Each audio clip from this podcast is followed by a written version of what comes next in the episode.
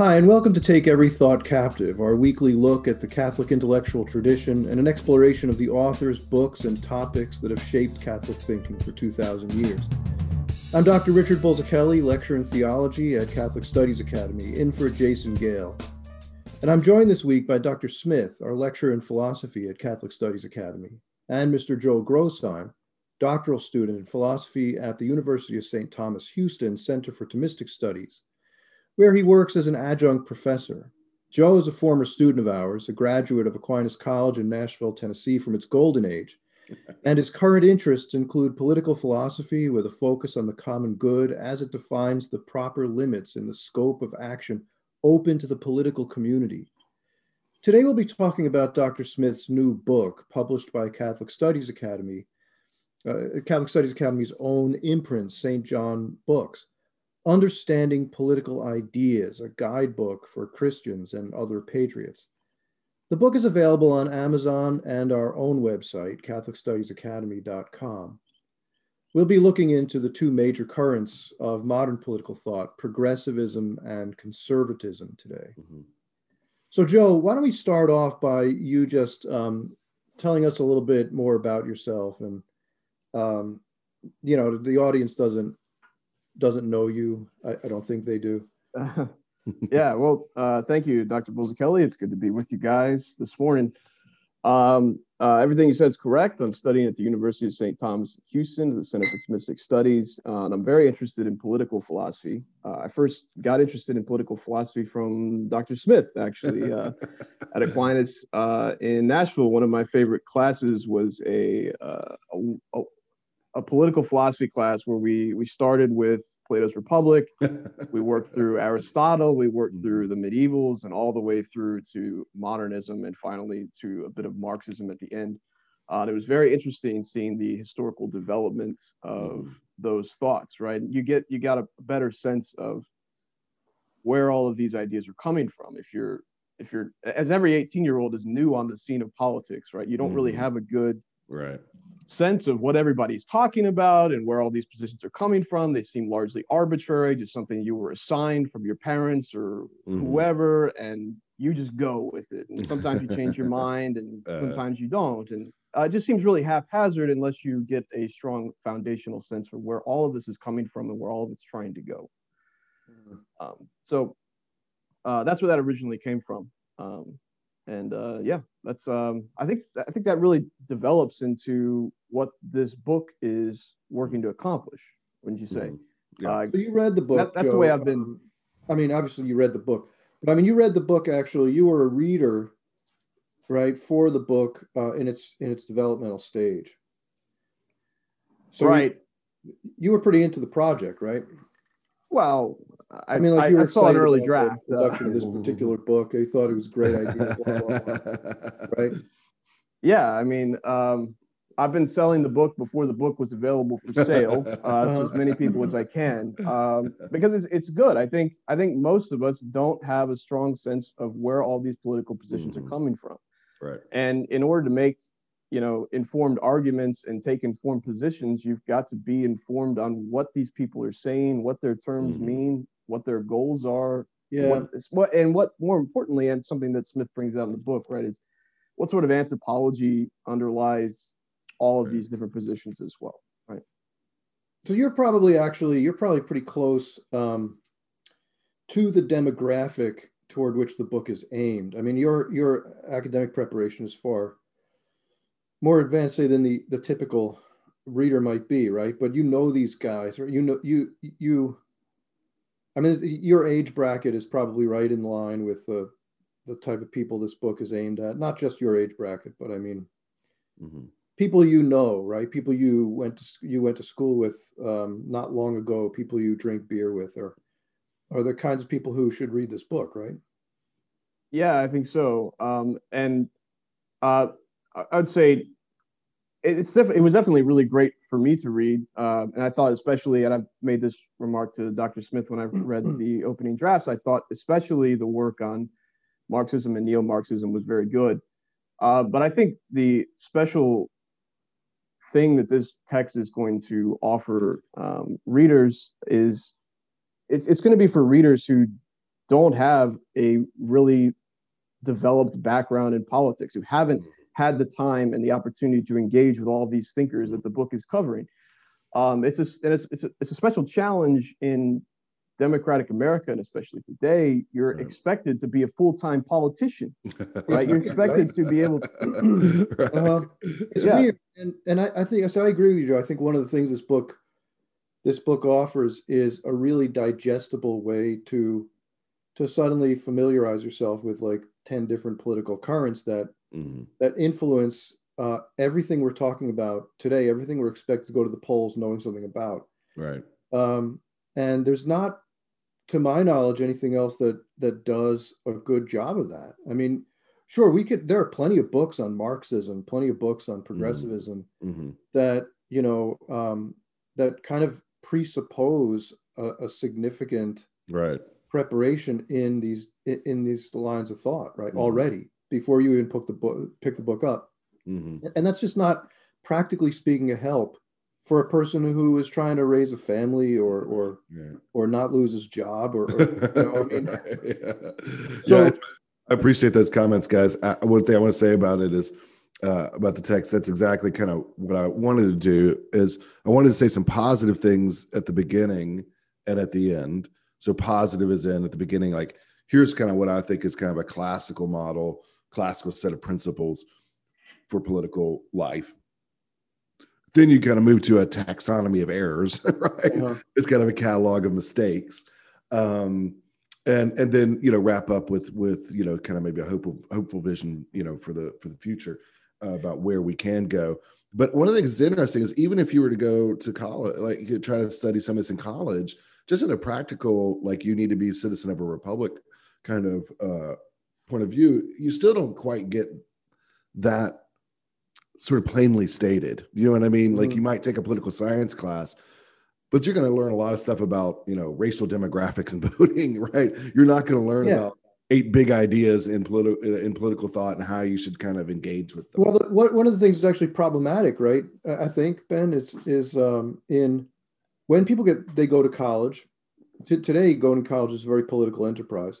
Sure. And uh, even for people who aren't studying politics, right? That's I mean, right, everybody's de facto a politics major or something like that. and um, and the thing is, they're thrown they're thrown into these classes in which all sorts of presuppositions are already being made right and they they haven't had an opportunity even to be critical of those mm-hmm. presuppositions so right. you know you've got anytime we're talking about now suddenly um, you know something like um, we're talking about multiculturalism or we're talking about right. uh, equity we, we throw these terms around but we don't stop to think of the fact we don't stop to think of the fact that they're they're grounded in they're grounded in certain political constructs mm-hmm that we haven't had a chance to adjudicate yet. Right, right, right. Yeah, yeah.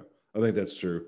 Um, and I think it's just kind of a failure, uh, uh you know, just a, a deficiency in uh, our contemporary curriculum.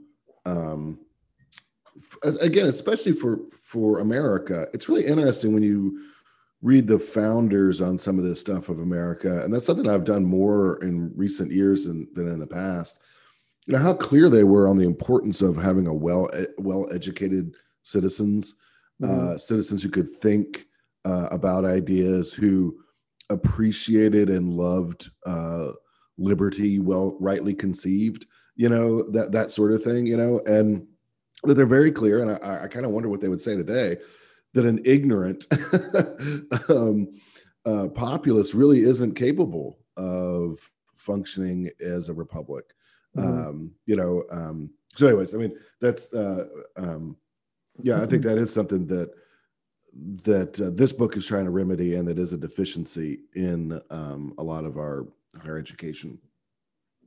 So let's, now we, we were going to talk today about progressivism and uh, and conservatism. Mm-hmm, mm-hmm. And it's funny, we, you know, we the term the labels we usually use are liberal and conservative like, mm-hmm. that's the mm-hmm. more common thing sure i think but in in recent years people have um people have become more familiar with the term progressive right yeah and um and it's it's funny because you know there there was a time when obviously progressivism was a was a major current, and people mm-hmm. called it progressivism, right? Mm-hmm. Um, but but there at some point we stopped using that word. Yeah, yeah.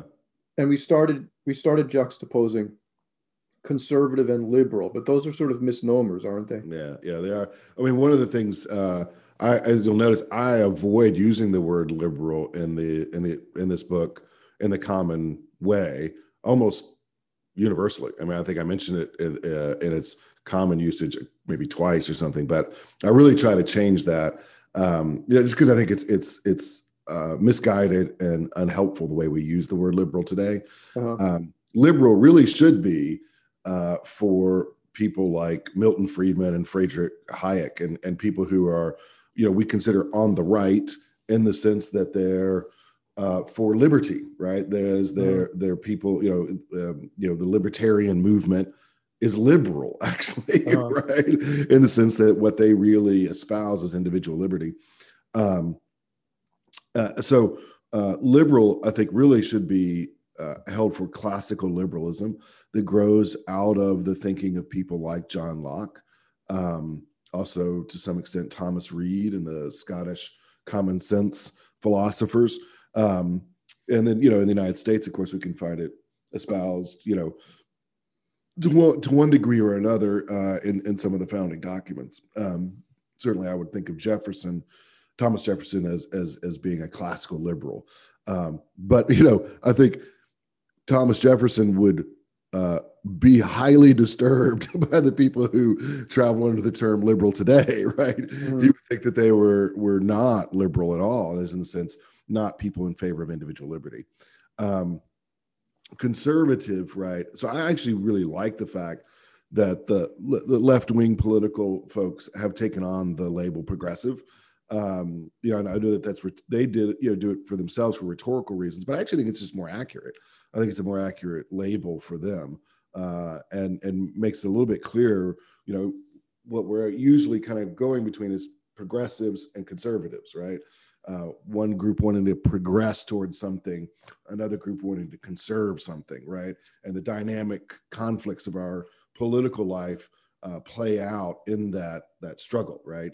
Um, yeah.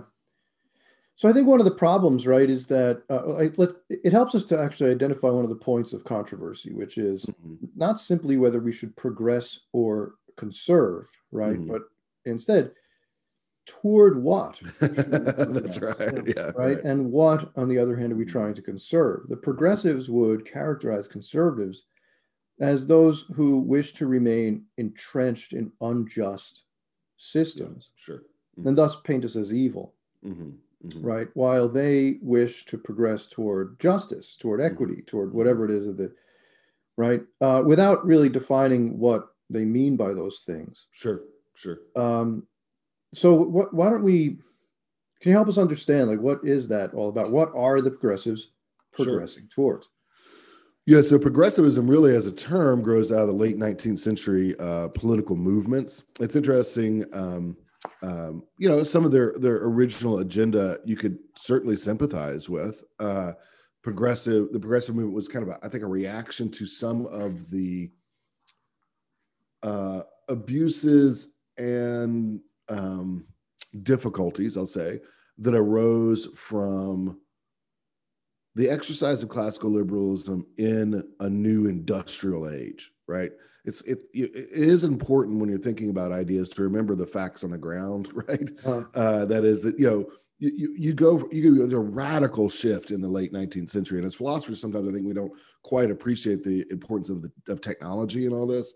Um, that is actually a strength, uh, something that Marx I think brings to the fore. That's to his credit, is that you know we go from agrarian society relatively quickly, right after the after the Civil War, American Civil War, to industrial society and mass urbanization, right? Uh-huh.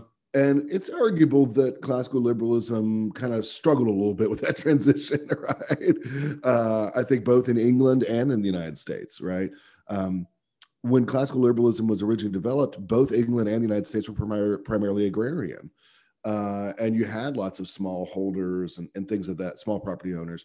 Um, and so I think that transition was pretty messy. um, and and led to some some problems. And progressives wanted to address that. Now, at the same time as in industries changing, there's also a change in kind of intellectual culture mm-hmm. with the growth of things like psychology, uh, the popularization of sociology, the popularization of evolutionary theory, and things of that nature. And so you had a whole class of really middle class folks. Uh, some of them were religiously motivated. The literally the phrase "the social gospel" was a phrase promoted by some groups of progressives uh, in the United States, and they saw themselves really. These are the same folks who who advocated for prohibition, right? Uh, they saw you know alcohol as an evil. It led to great evils for the working class in urban areas, and so they were like, "We need to eliminate, you know, uh, this." Hard to imagine left wing people wanting to eliminate, right? You know, that their ans- their political ancestors are prohibitionists, but it's true. And actually, if you think about, it, there is a kind of, um, I don't know, I, I would call it naivete or I, uh, moral idealism that you sometimes find among progressives, right? Um, that that was shared uh, even today, right? That was shared mm-hmm. by their their philosophical ancestors.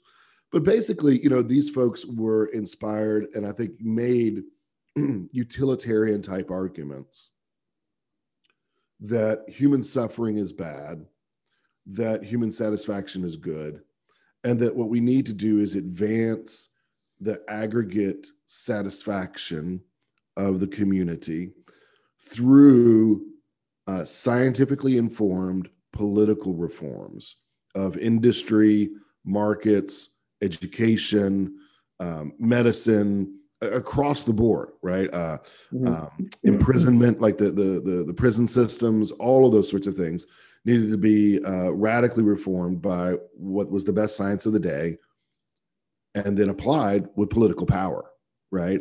And yeah. they were very clear about this, and and their opponents were were also clear that this they saw this as as a a growth in government beyond the constitutional limits set on government in the United States, um, that it went beyond the protection of individual rights.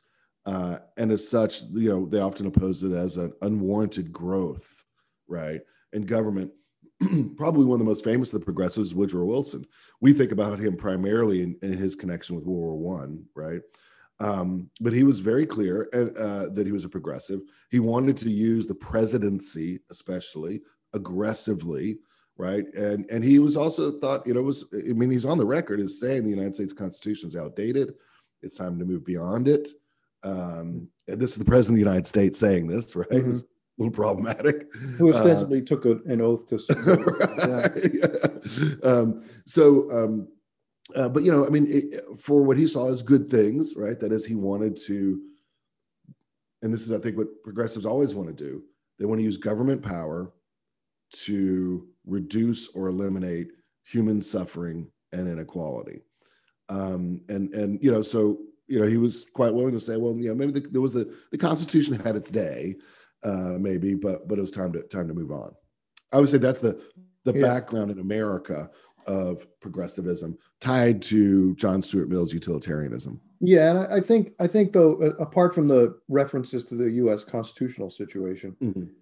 uh, that that I think that um, that historical outline probably characterizes also what went on in the UK, right? Yeah, yeah, I think so. Mm-hmm. Uh, but but there are a couple of things here that I I want to latch on to, and um, one is the enormous conference they have in in scientific learning and technology. Right, right, right. Uh, and which you know, I mean, it's not a terrible thing, right? I mean, to have lots of confidence in mm-hmm. science and technology. I mean, it's mm-hmm. look around us, right? It's it's sure. done a lot of good. Um, another thing is that there are valid critiques that I think from from a Catholic tradition, right? We would we would say um, they're not all wrong, right? Mm-hmm. So, for example, a kind of laissez-faire capitalism, which I would argue doesn't exist in the United States today and has not existed for a very long time, uh, but a, a laissez-faire capitalism uh, that is built on a socially atomistic understanding of the person. Right. Sure, sure. Does in fact lead to mm. tremendous injustices sure. Uh, the exploitation of people, right? And so, what what would be wrong? One would say with with looking at these children working in these factories, losing appendages in these giant Mm. machines, Right. uh, or people working um, 16 hour days, Mhm. sleeping and going back to work just to make ends meet, just to pay the Mhm. bills, if, to to keep them in this in this um, you know this this this building, this house that is too small for their for their family Sure, and they're dying sure. of tuberculosis. Who could complain, right, that we want to improve the conditions here? Mhm. right now so that's a that's an actually that's an area where i think this might explain why it is that so many catholics gravitate toward Uh-huh. progressive thought historically Mm-hmm. right but i also want to point out that there's a paradox and i Mm. we can address some of these other things but i want to come back to this paradox thing hopefully we'll remember the paradox is that as you described it right that there's a on this utilitarian basis Mhm. there is this idea to maximize the aggregate satisfaction right Right. Yeah. in other words, to to maximize individual goods, Mhm. uh, and and and that this kind of replaces the concept of the common good. Right. Um, and what what strikes me is the way you describe it in the book is that it this satisfaction satisfaction is kind of a subjective Mhm. feeling state, right? Mhm. And so be, we started out with this tremendous confidence in science and technology. Right. right? Right. The intellectual, the rational part of human beings. Right. And eventually it just devolves into sentiment. Right. Yeah. Rationality reduces to sentiment. And Sure. and I think that largely characterizes where we are today, where there's this bizarre conflation and Mm. moralization of the idea that science and sentiment are now suddenly the same thing. Mhm. Uh, but but let's so there and there's more that I could talk about, but I don't want to. Sure, I don't. I'm not going to hog the whole discussion. So what do you think, uh, Ben and and Joe? We, haven't heard much from Joe. Well, I think uh, everything you said is is uh, good and insightful and correct. Um, I I would like to hear uh, some from Dr. Smith on uh, what. So I, I would I would say you're advocating for the book. Uh, it, you're doing two things in the book, right? You're trying to give the historical sort of framework for all of these different conversations that are being had, and you're trying to advocate for uh, what I think we could call a common good traditionalism. Would you Mhm. object to that term? No, that's fine. That's fine. Yeah. Okay.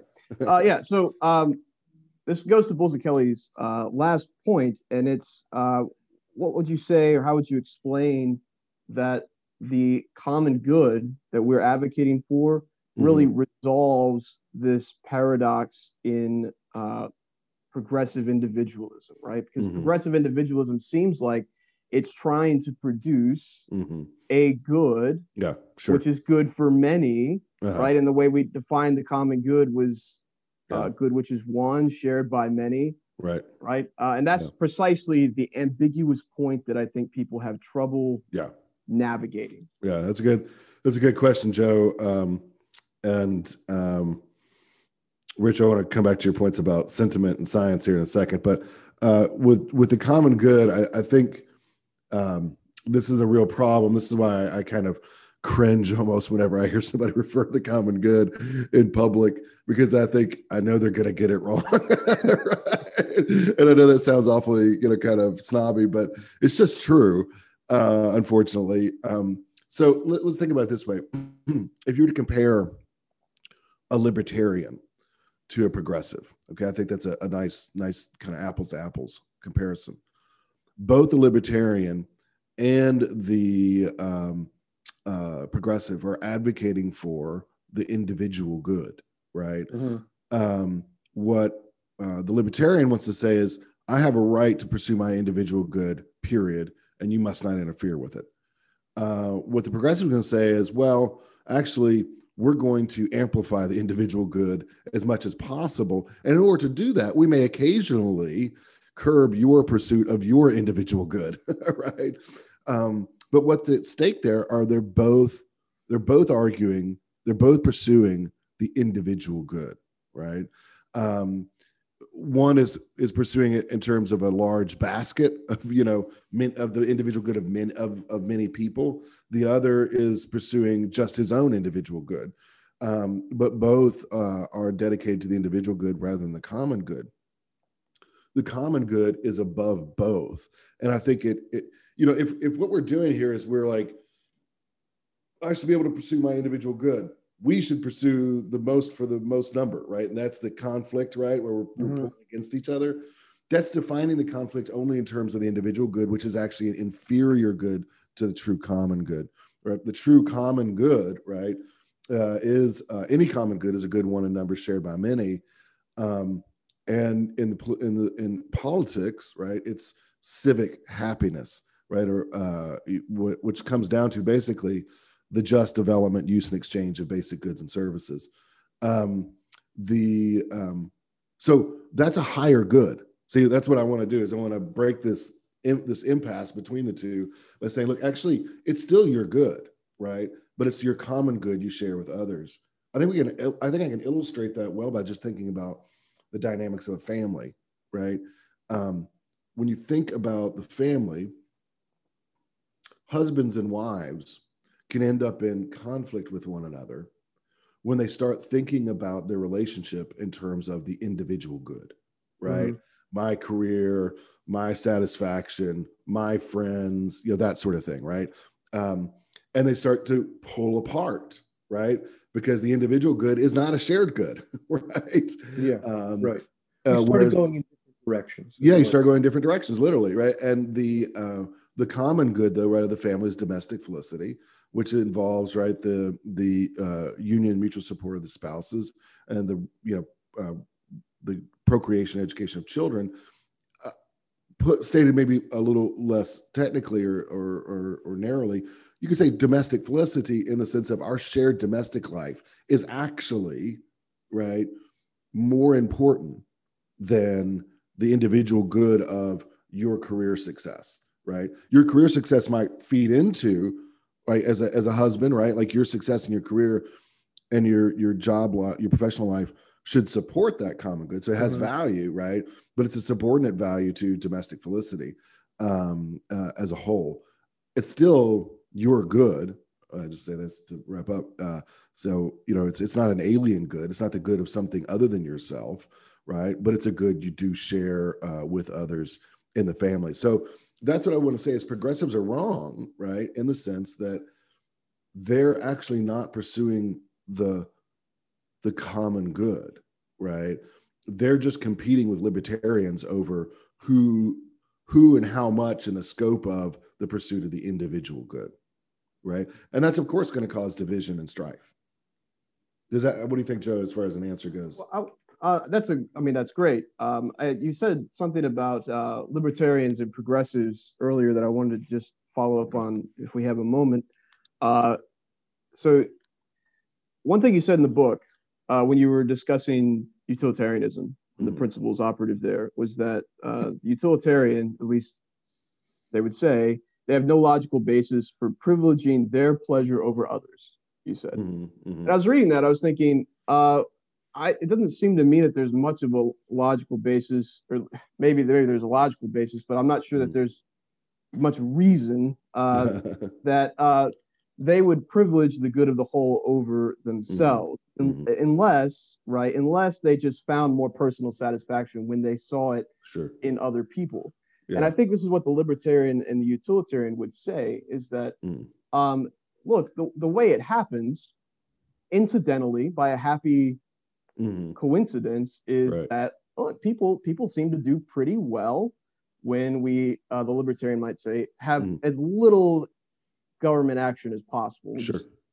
drive forward individual rights and freedoms mm. and the uh, utilitarian might say look I, I see the concern the concern that we might subordinate certain people to the pleasure of others or something. But look, mm-hmm. the way it's happened, it doesn't really look, you know, we haven't we haven't enslaved anybody in a long time.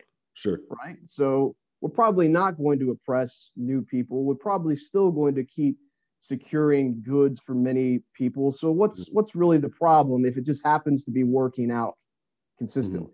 Mm-hmm. mm-hmm. Yeah. So from a pragmatic perspective, right? Mm-hmm. It's interesting, actually, that um, you know if you look at say the the work of the Acton Institute, um, where they, you know, they're they're they're running conferences um, toward a free and virtuous society, right? Mm. And uh, they, they they do a pretty good job. I mean, it's it's actually it's run it's run um, it's run by uh, a Catholic uh, priest, right? Mhm. Who is very sort of libertarian in his political outlook.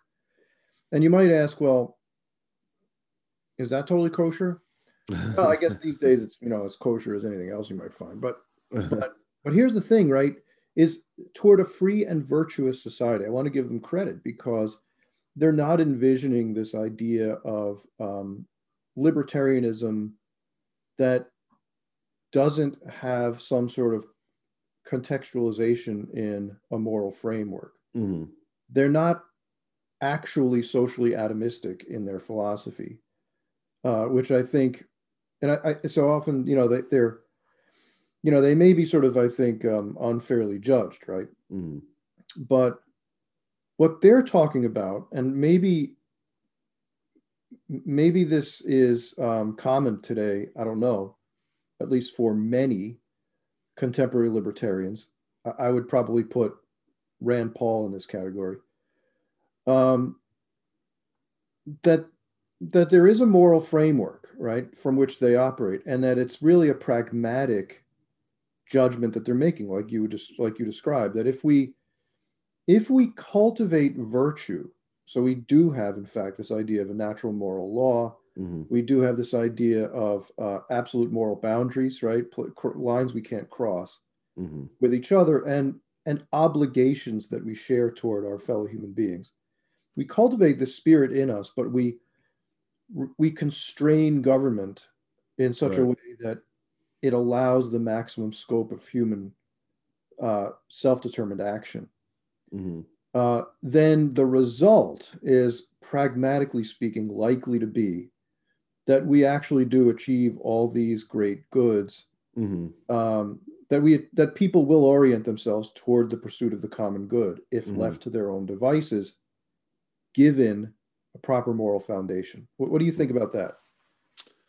I think that's um, interesting. I think it's a, a fair assessment of some libertarians. Uh, not, I think, libertarianism as a whole. Um, and I and but as a, a sort of working approach to political life, uh, I think that that's probably fine. And in some ways,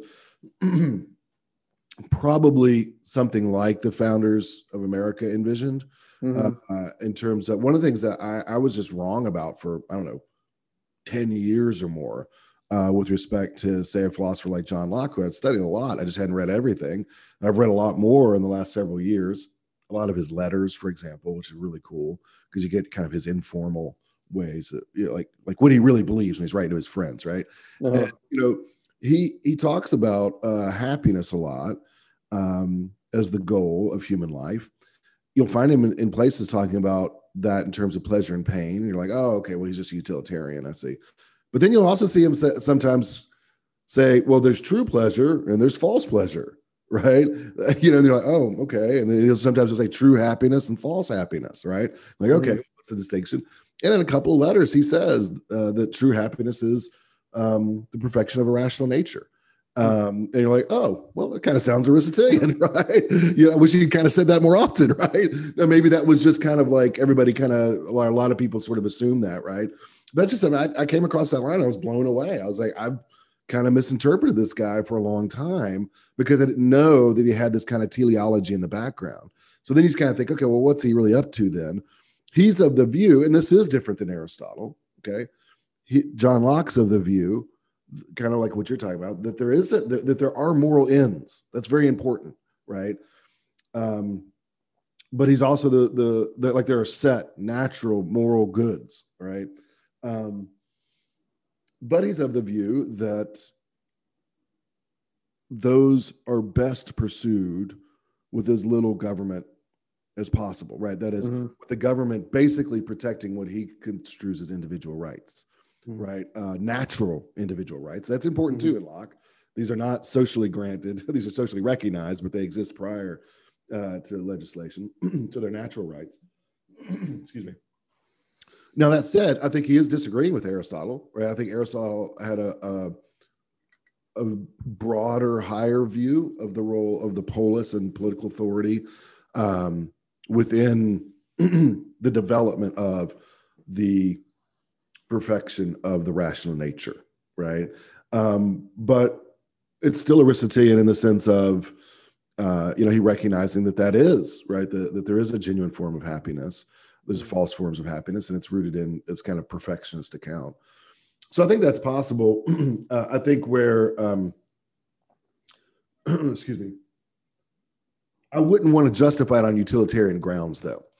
that's my, uh, I, I, think, as a rough and ready way of, uh, like, kind of like if you were persuading someone uh, to not cheat on their wife or to, to end an affair, you might kind of lead with, "Hey, man, it's going to lead to a lot of suffering in the long run." You uh-huh. know, you might start there, right? Because hey, you know, that's that's not a bad place to start, right? You know, uh, but you know, your ultimate reasons are deontological, right? That your ultimate reasons are this is unjust, right, for you mm-hmm. to cheat on your wife, right? Uh, or teleological, and you say, uh, you know, this is diminishing your virtue and happiness. You might not start with that though, because you know, if somebody's in an affair that might, you know, my moral excellence might not be the first thing that you know you appeal to. Um, but you know, the problem with utilitarianism, right, is that it's just false right? We gotta say it's false and and and ultimately irrational because it doesn't give you i think a, a, a good principle for distinguishing between pleasures. You know mill at the end of the day will say well um, there are some higher pleasures and lower pleasures right?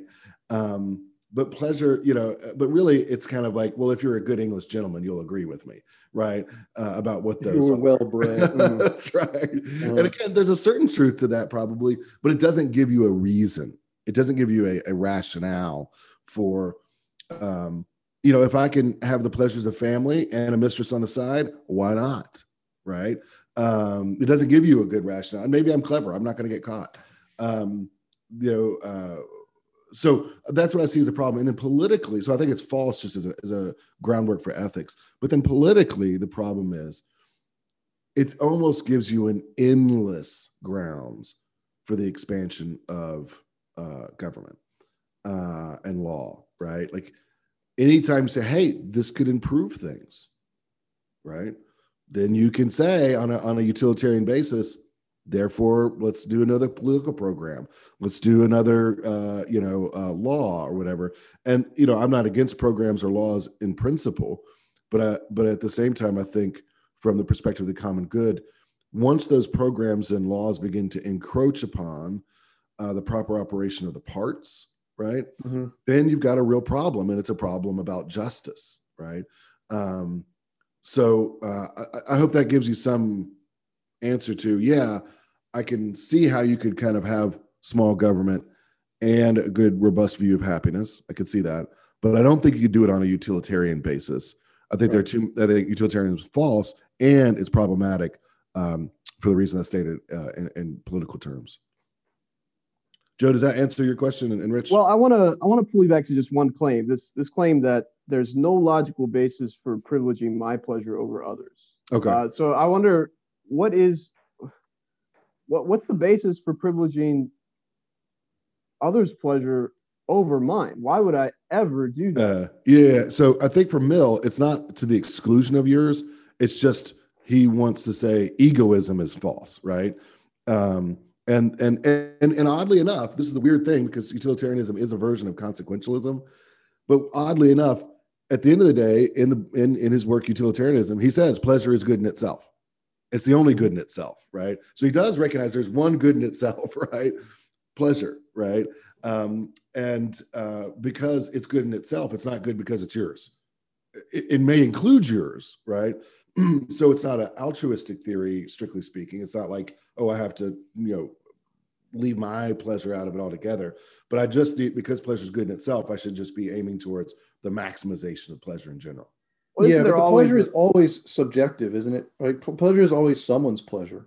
So so why not why not mine? I think this is the this is the weakness, right? In that Mm. um it may be yours, but uh, so maybe like this is this is probably true. Is at the end of the day, Mill wants to kind of sneak in a little bit of rationality and virtue here, right? uh, Uh, and this often happens with these kinds of theories, right? Because but it becomes the- totally ad hoc, right? I mean It has no foundation. yeah, that's right. I think I think at the end of the day, he would say it's kind of like like say we were dividing up a pizza, right?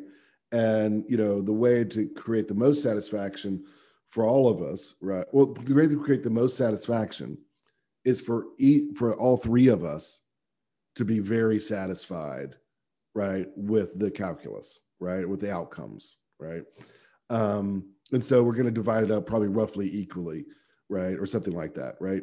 Um, what if it's a pathetically small pizza though? What do we do then? well, I guess we'll all try. We'll try to still maximize the aggregate, right? Uh, even if it's you know pretty low.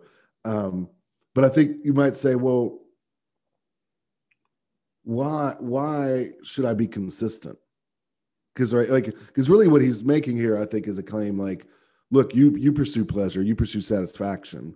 Um, you need to pursue satisfaction, and, and since satisfaction is is a good in itself, it should be pursued consistently across the board, regardless of whether it's your good or somebody else's good, right? Your pleasure, or someone else's. And I think that that's probably it's odd in itself, but it's also probably like underneath he's think, thinking you need to be consistent, which is of course really an appeal to rationality, right?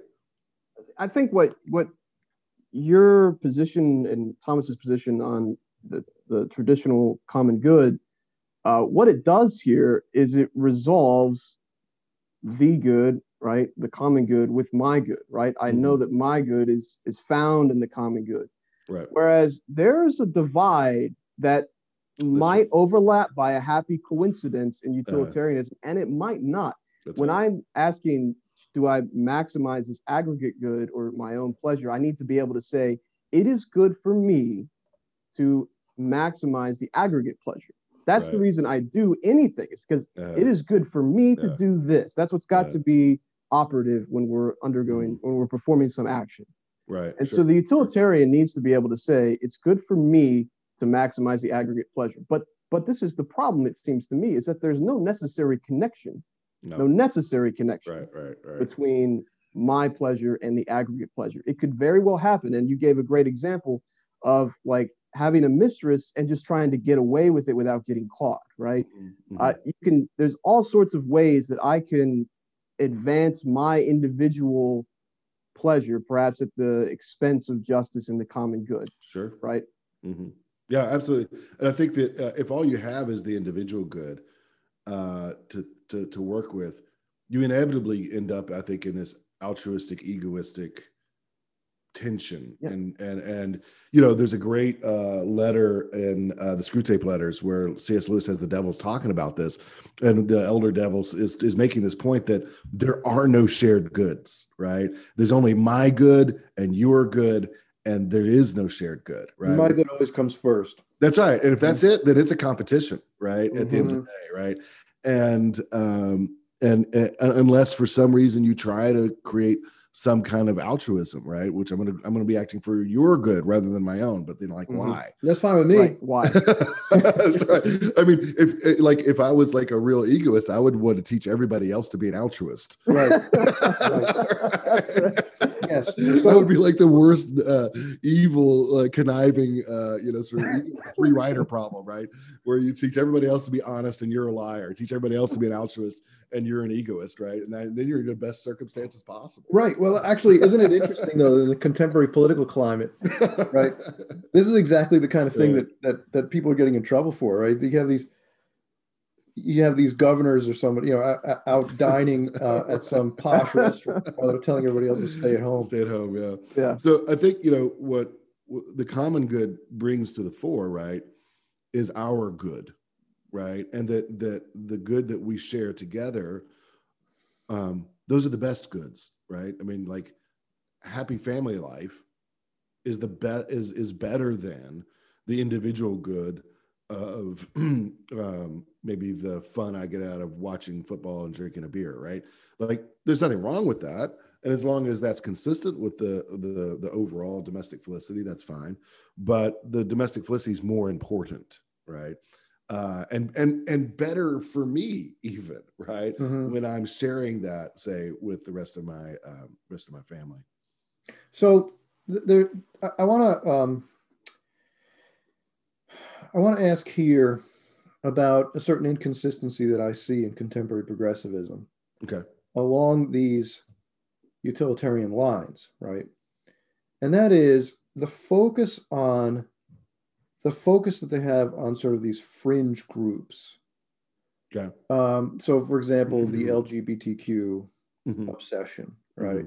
Mhm. Um, transgenderism, Mhm. etc., where we're trying to find these, we're trying to find these um, these intersectional identities, right? And Mhm. you're going down all the way to the individual level, Mhm. and we're saying that all of society now needs to orient itself toward the satisfaction of these people, Mhm. right? And and the reality is, from a utilitarian point of view, that they would be the ones that you would be most likely to ignore.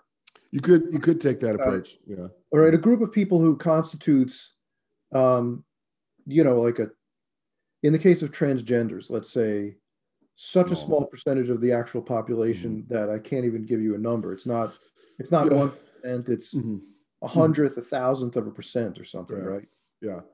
So I think if I was a uh, progressive utilitarian, I'd argue back this way. It does not deprive you or any of these other folks who are not trans of individual goods to support the individual goods of trans. In fact, i think it just, but that's it just makes the, it just makes the pie bigger. but that's the mm. contested issue isn't it Mhm.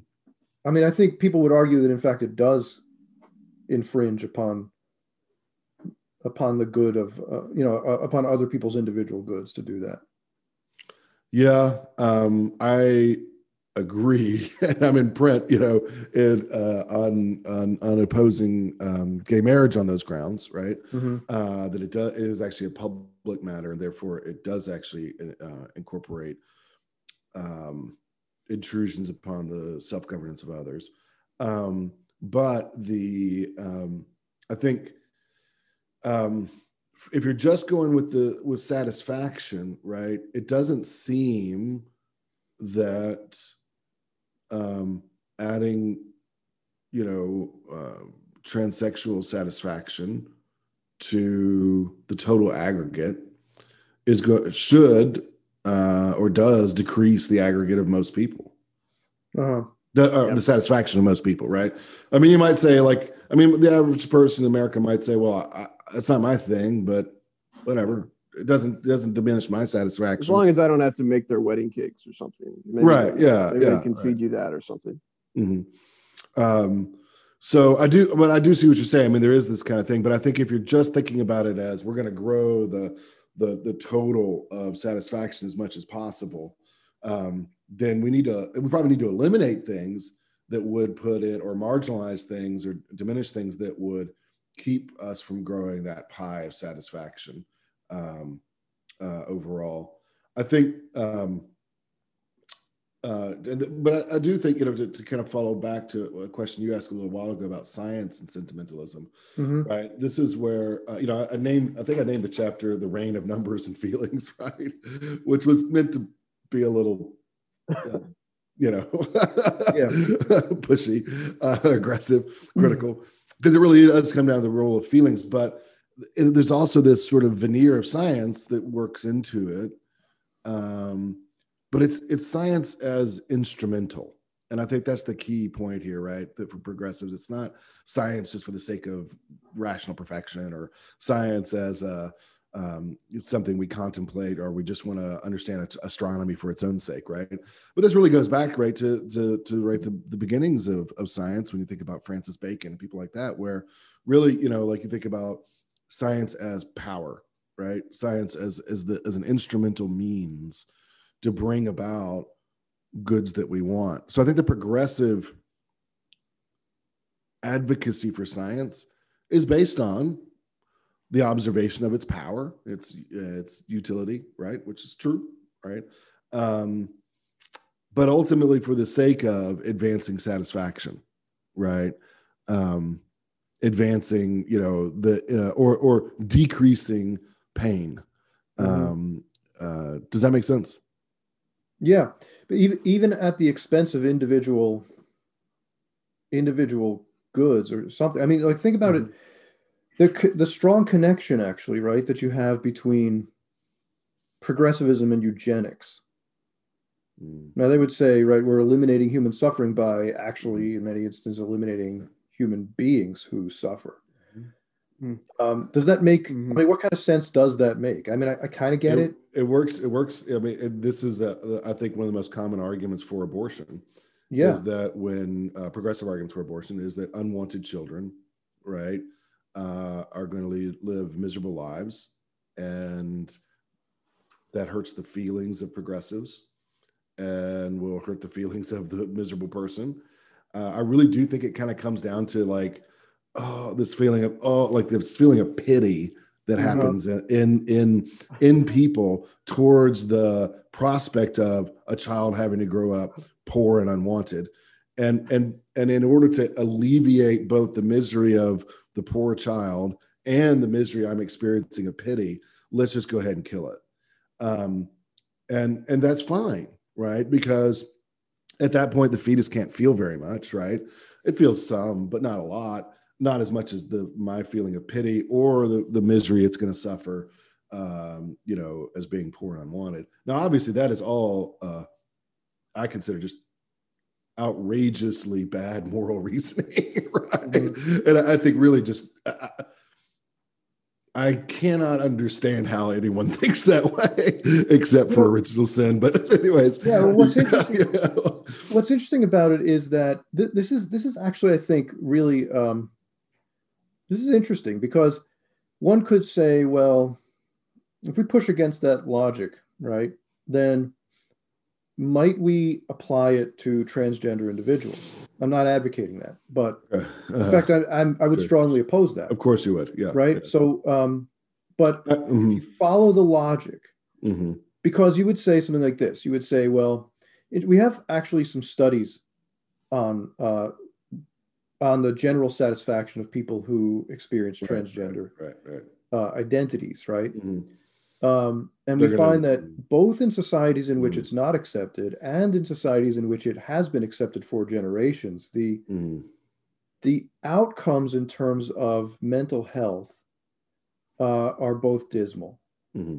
And so um, this seems to be, one might argue, a form of unalleviable suffering.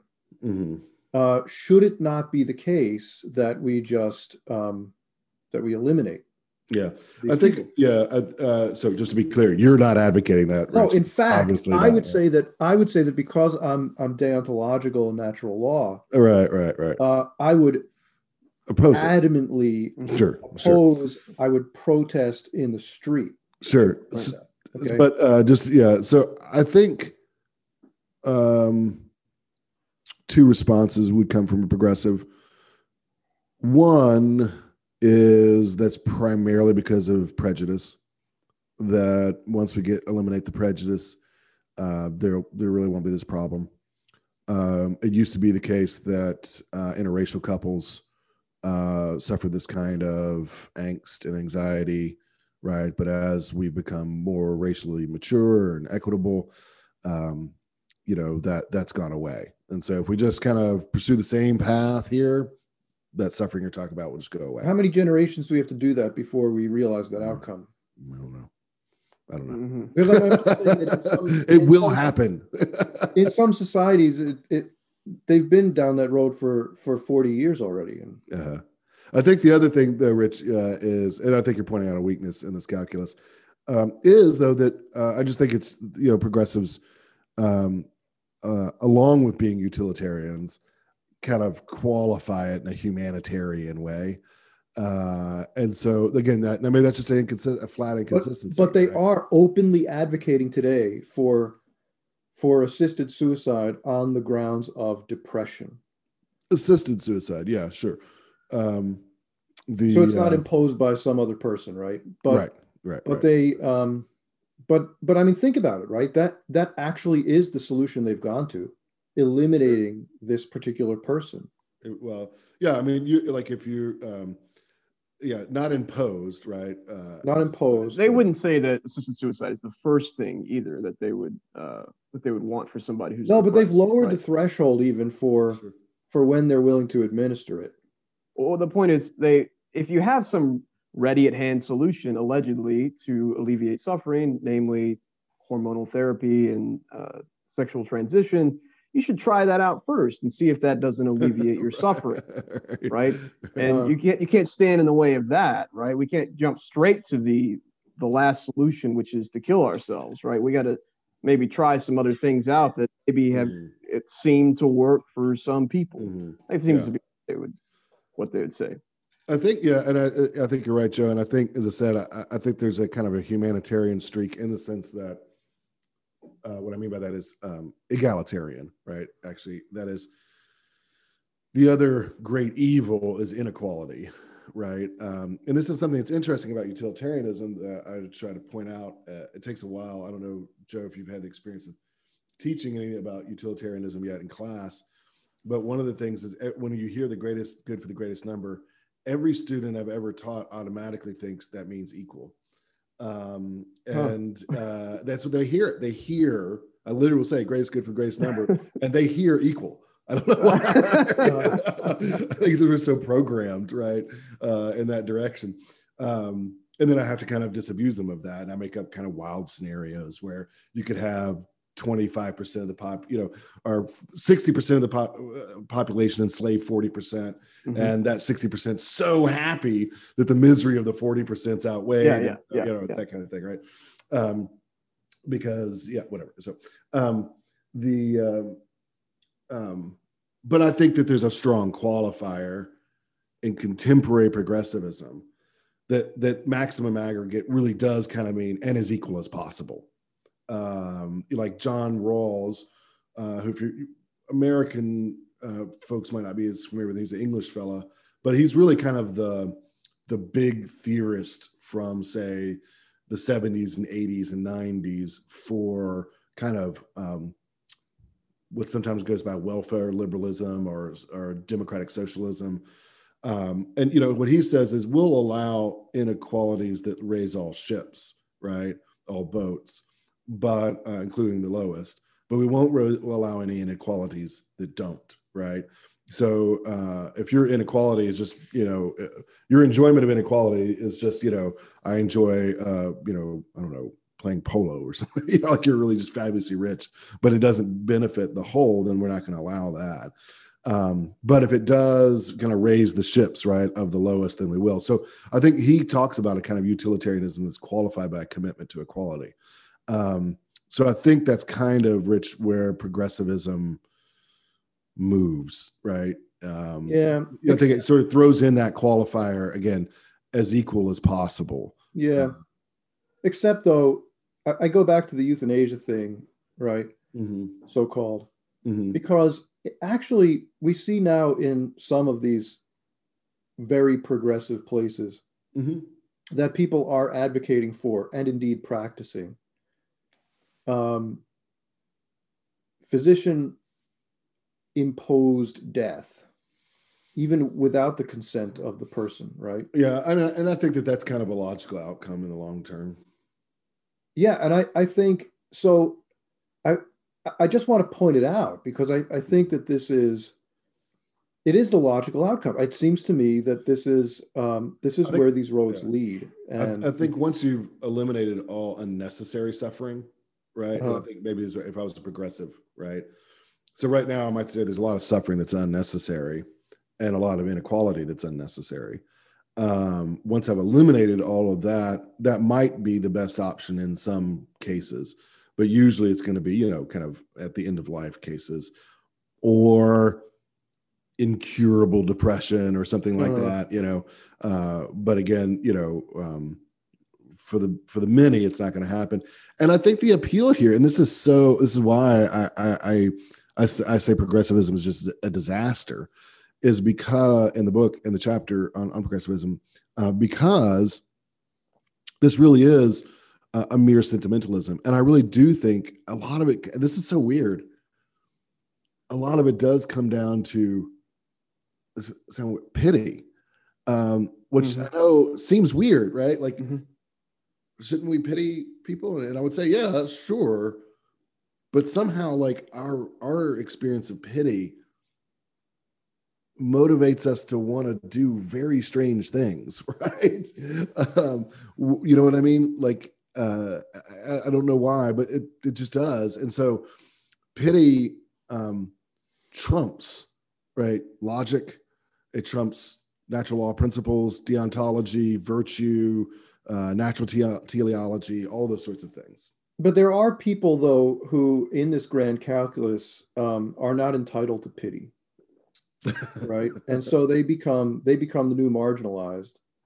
And uh, you know as as um, giorgio agamben puts it right they're la vita nuda. They're they're just um, bare life. They're they're merely alive and they're mm-hmm. not really persons. Mm-hmm. and you can you can eliminate them. And this is where i think you know the contemporary landscape you see people talking about conservatives uh, from the progressive side in these kinds of categories it seems to me. Mm. Yeah. We haven't talked much about conservatism, so I, yeah, sure, sure. Um, Joe, did you want to say something real quick? Uh, well, I just a, a thought on on pity. Uh, it was interesting to me when you were talking about it the first time, and it reoccurred to me just now that you know pity uh, really should move us to help other people. Uh, what's interesting was when you were talking about it uh, for the progressive pity, it seems is uh, something to get to what we want what we want to do when we feel pity is get rid of our pity and not to deal with the object of our pity in the world right right, right? Yeah, yeah. whatever happens yeah. to that object doesn't matter as long uh, as my feeling of pity goes away that's right i just thought that was that is, really extraordinary true. yeah right I that's the way a, that's the way it works and i think it's a kind of i mean frankly it's a kind of softness right um, that's weird. It's it, it, like I can't have negative emotional experiences, right? Actually, when you think, about- you know? and that's really that's yeah. a, that's really that's awful. you know? I mean, you think the, about uh, human life and yeah, history. And you go back to Aristotle and the Greeks, right? The the Poetics. Aristotle mm-hmm. talks about tragedy as the highest form of drama because it invokes the feelings of pity and fear. you know, it's cathartic for us to sure. good things, right? Uh-huh, uh, yeah, it's funny because you know the Catholic teaching on um, uh, you know the response of the Catholic Church to things like euthanasia and abortion mm. along those very lines mm-hmm. is precisely to point out this um, this fact that what it seeks to do is insulate mm-hmm. the subject mm. from the suffering mm-hmm. that he's I, I, I, I can't bear the I can't bear the feeling, so I'll eliminate the object. Right. That's crazy. All right, the problem isn't uh, really grandma's suffering; it's my suffering. it's my suffering. my suffering over grandma's suffering is just right. Join us on our next episode as we cover conservatism. Until then, check out all of our content over at CatholicStudiesAcademy.com. Until next time, God bless.